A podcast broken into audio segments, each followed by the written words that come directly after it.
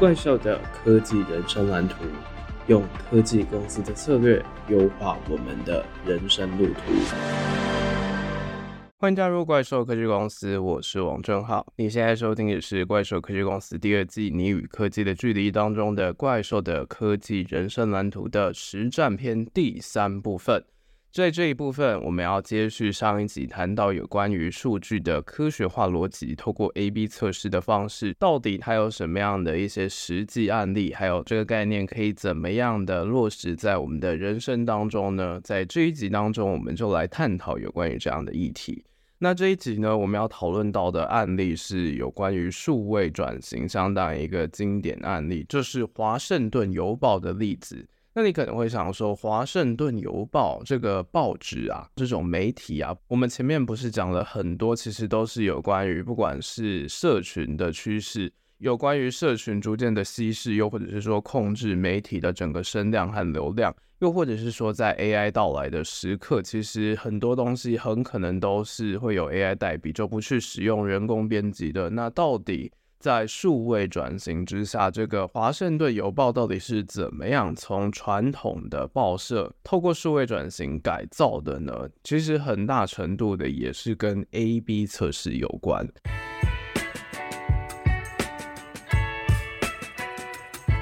再简单提一下 A/B 测试的基本概念，它就是透过同一个特色的两个版本 A 和 B 去进行一些分析，又或者是洞察。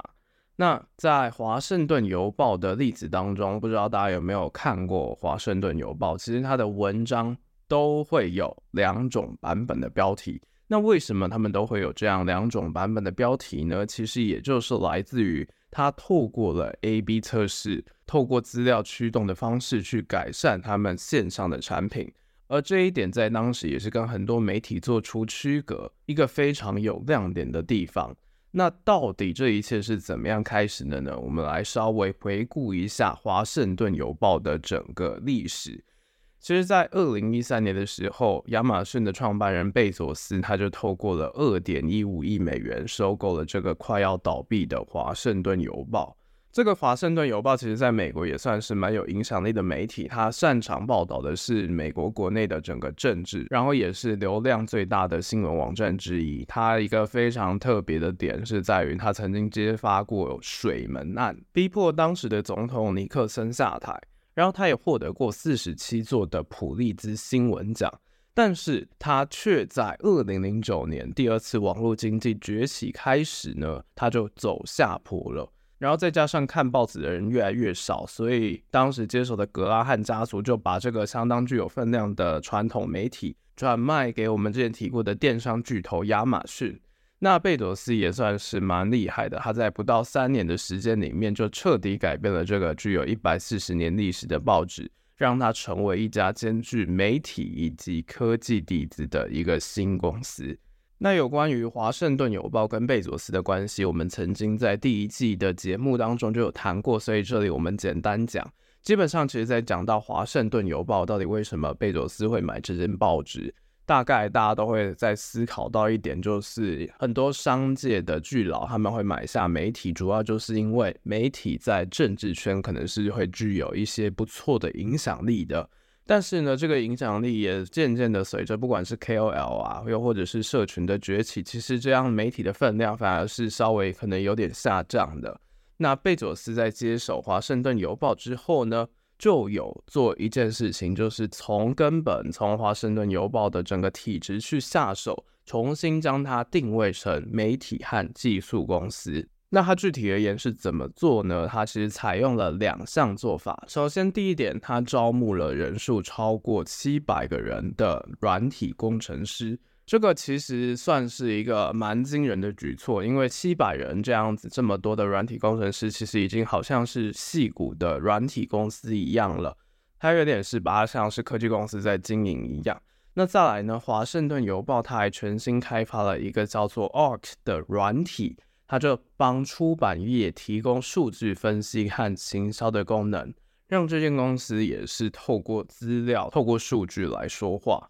那这个软体采取的方法，也就是我们这集提到的主题 A/B 测试。举一个简单的例子，假设一则新闻发布之后，同一则发出的新闻会有不同的版本，它这个变化的部分可能是它标题可能会下的不一样啊，或者是用不一样的图片，甚至整个叙事的架构可能都做出调整。那在发布一段时间之后啊，它就会根据上线读者浏览行为去做出数据分析，然后这个分析的结果呢，后台的电脑就会及时的把新闻转换成最受欢迎的一个格式。这一点呢，其实也就是我们上一集谈到的，其实非常多的资讯都是渐渐的透过自动化的方式，然后采取消费者最有感觉的形式进行 promote。这个其实就刚好是贝佐斯擅长的地方了，因为他自己就有讲过，他不懂媒体，但是他非常的懂网络运作的方式。我们可以从 Amazon 本身的例子就可以看得出来，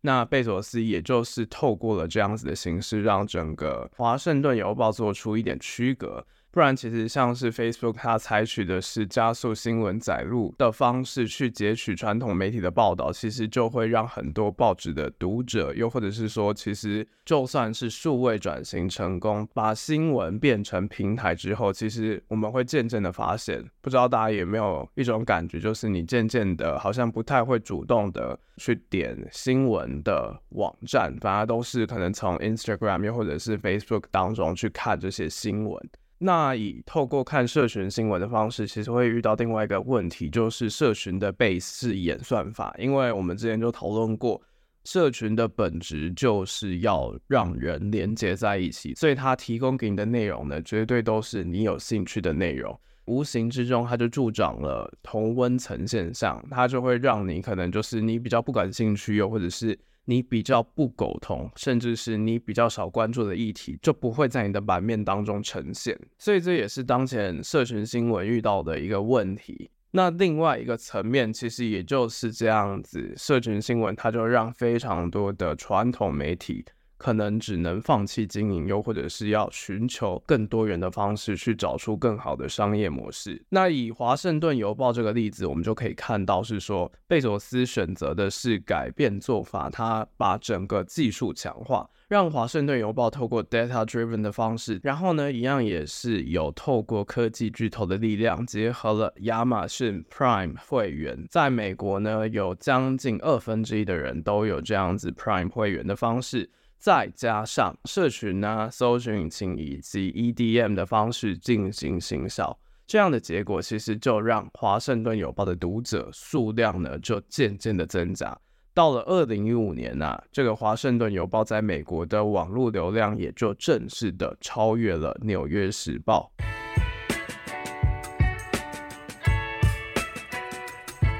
所以，我们就可以从这个例子看到。数位转型本身，其实有时候它必须要动用到的，其实还是从整个企业的底子开始着手。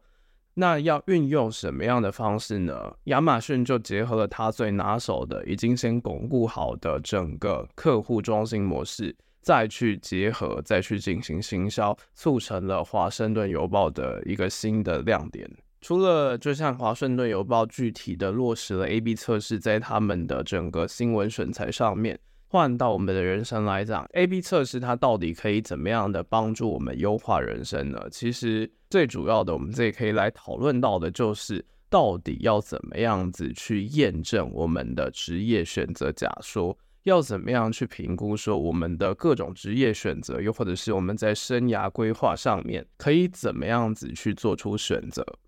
那这里呢，如果你是有认真的跟着我们之前的节目一起听的人，应该就会发现一个问题，就是为什么我们要做 A/B 测试啊？我们之前不是就已经说可以透过 MVP 的方式，先做出一个可行性的产品，最小的可行性产品，然后再去验证整个市场假说吗？确实啦。我们其实可以发现，这个是最直觉的方式，透过试错 （trial and error） 的方式去明确的试过，然后知道自己不喜欢的是什么。但是用这个技巧到后面，就会发现另外一件事情，就是我们人生的时间并没有那么长，我们其实很多时候没有办法逐项逐项的去试，说这个到底是不是最适合我们的。所以在这里呢，其实我们更加需要去厘清的一个概念就是，与其去找最好的那一个，不如去找符合我们要求好的那一个就好。那这个方法呢，其实就是 A/B 测试，透过开发跟善用权衡的方式，去找到我们到底想要做什么样的事情。像是在一项新活动开始，应该有一段是比较开发探索的时间。像是我们会透过约会的方式去找说，我们到底可能心中的理想伴侣是谁。那在大学的时候，也会有非常多的博雅，又或者是通识课，去让你学习到可能跟你本科是比较不一样的东西，但是也是可以让你更加全方位的去了解这个世界的不同样貌的一些课程。这些其实都是 A/B 测试的具体应用。这个目标就是要去尝试多种的可能性，去研究这些非常广泛的想法。透过先发散再收敛的方式，去逐渐找到我们到底想要的这些事情是什么。所以有注意到吗？它其实最终还是有一件很重要的事情，就是收敛。我们确实是非常需要时间去探索，没有错。但是这个收敛到底要怎么样子下好离手，也是重要的一环。那在这个初始的开发时期之后，这个焦点就必须要转移到我们讲到的这个收敛，也就是这个解决方案上面。但是除了要尽量的找到这个最佳的解决方案，还是得偶尔做些实验，让自己不要因为某些固有的信念而僵化了起来。那这个要怎么样找到平衡点呢？其实也就是在于我们可以去观察一下我们在做这件事情的输赢状况。如果你正在赢，其实就可以善用这些方式去帮助自己优化。但是如果发现自己不满意的话，就要继续开发、开发、开发。所以，我们就会发现，长期来看呢、最有效的做法可能也还是符合二八法则，就是把百分之八十到九十的时间探索可能会带来比较好结果的策略上面，然后再透过百分之十到二十的时间继续开发跟探索。有没有觉得这样子的模式非常的熟悉呢？其实也就是我们有提过的。至少是没有在 Podcast 提过，但是有在我们方格子的文章上面提过有关于这个 Google 的百分之二十法则。Google 有一个非常有名的一个系统，就是它会要求员工花百分之八十的上班时间去做他们应该要做的正职工作，但是会拨出百分之二十的时间让他们自己选择自己想要做的 side project。透过这样的方式，它其实就诞生出更多的可能性。因为很多开发者就透过了这百分之二十的时间，做出了很多影响到我们现在都还在使用的一些产品，像是 Gmail 的概念也是透过这个二十法则做出来的。还有一个是广告的方式，AdWords，透过关键字广告的这个盈利方式，也是在这样百分之二十时间所想出来的一个概念。那当然，我们就可以观察到。如果想要找出这样子最理想的方式，其实也跟我们的时间息息相关。就如同我们在心态篇讲到的，其实我们更加 focus 的必须要是那些重要的事情，而这些重要的事情也是随着我们不同的人生阶段，也必须要做出一些调整的。像是刚出社会的人，其实时间是相对来讲更多的，那这个时候进行开发是非常合理的一件事情，也是比较合理的事情。因为一旦找到对的事情，我们就会有大量的时间去把这件事情做好。但是如果时间有限的状态，或者是说死线非常的迫在眉睫的时候，就得专注于目前你手边的选项，我们就必须要盘点一下手中的资源，去找到那个最佳解决方案，透过这个最佳方案去产出一些成果。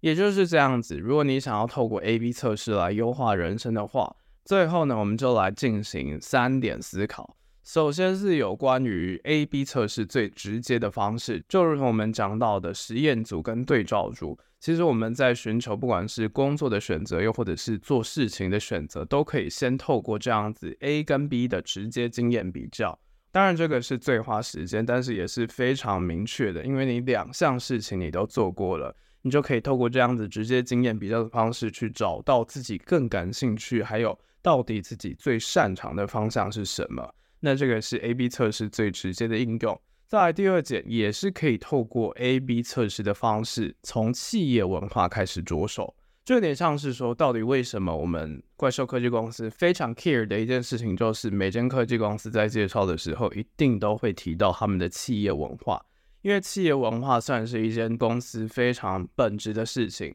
为什么他们现在的整个趋势会演变成这样子？又或者是说，他们的服务、他们 care 的重点会是这些？其实都是本质于他们本身的文化有没有采取好的策略，然后有设定好。那当然，在 A/B 测试的应用上面，这个企业文化，也就是可以透过比较的方式去找到，是说你可能比较向往的职场到底是什么样的形式，是像是 Apple 那种非常隐秘，然后你只能知道必要资讯的方式嘛？又或者是说你比较喜欢的是 Netflix，薪水非常的优渥，但是他不把你当成家人的方式嘛？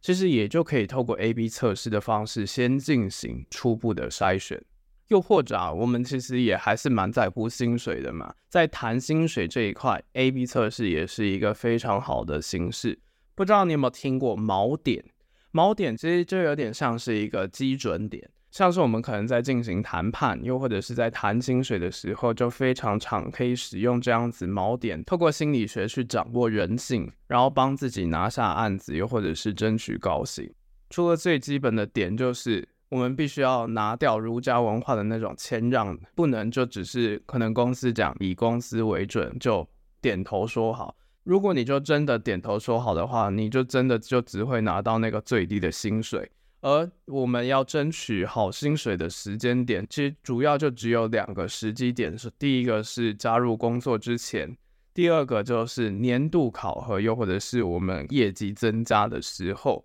而 A/B 测试在这一块要做的点，利用锚点的方式，其实就是要尽量的让 HR 觉得你相对比较没有那么贵，但是呢，这个也是相较于业界行情更好的一个标准。那这个呢，就必须得回到谈判的一个本质，就是你到底想要的是什么？有关于不管是你提供了什么样的价值，以及现在的一个薪资范围到底是什么，这些事前功课都是我们必须得做好的第一步。那再来加薪很重要的点，就是我们到底带来什么样的价值？尤其如果我们只是等调薪的话，应该都只是会跟着通膨一起涨，它其实帮助是相对来讲没有那么大的。而且谈加薪的目的是为了把你这个人才留住，要谈判这一块，他就得好好的拟定我们的策略，而且要尽量达成劳资双方双赢的局面。因为你想加薪，但是公司为什么要帮你加薪呢？是逼你一定有一些表现。不过这个当然也是有上限的，就是我们在设高的同时，还是必须要考量到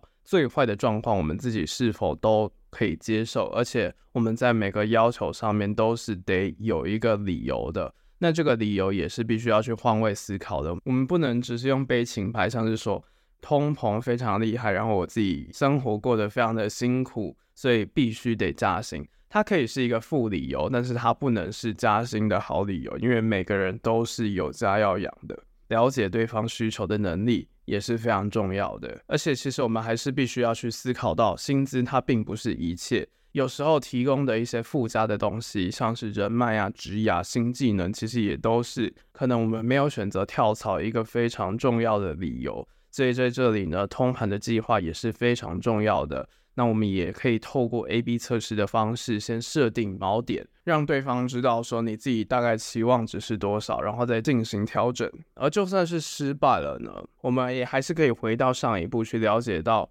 还可以努力的方向是什么，然后可以去精进的方面到底又有哪些。那当然，这个也是跟整个职场文化是非常不一样的。像是以美国来讲，我们通常要去美国的话，通常有两种是比较吃香的，一个是城市的能力，一个是数据分析的能力。因为行销这一方面来讲，美国人非常的厉害，所以其实握有这两个能力，通常会比较有谈筹码的一些基础条件。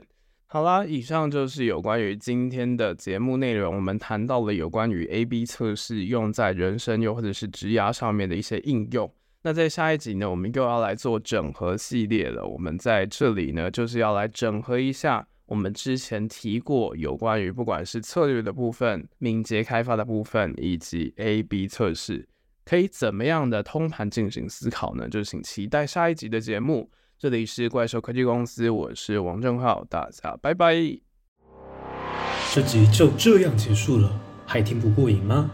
别忘了订阅、分享你听完的心得，还有推荐这档节目，追踪怪兽科技公司的 IG 粉砖，上面还有重点短片，赶快到怪兽科技公司 Vocus 沙龙解锁付费文章。还有还有，订阅免费的怪兽双周快报，每两周一则科技时事和两本思考书斋。社会变得再快，你还是可以拥有超强适应力，成为大神兽。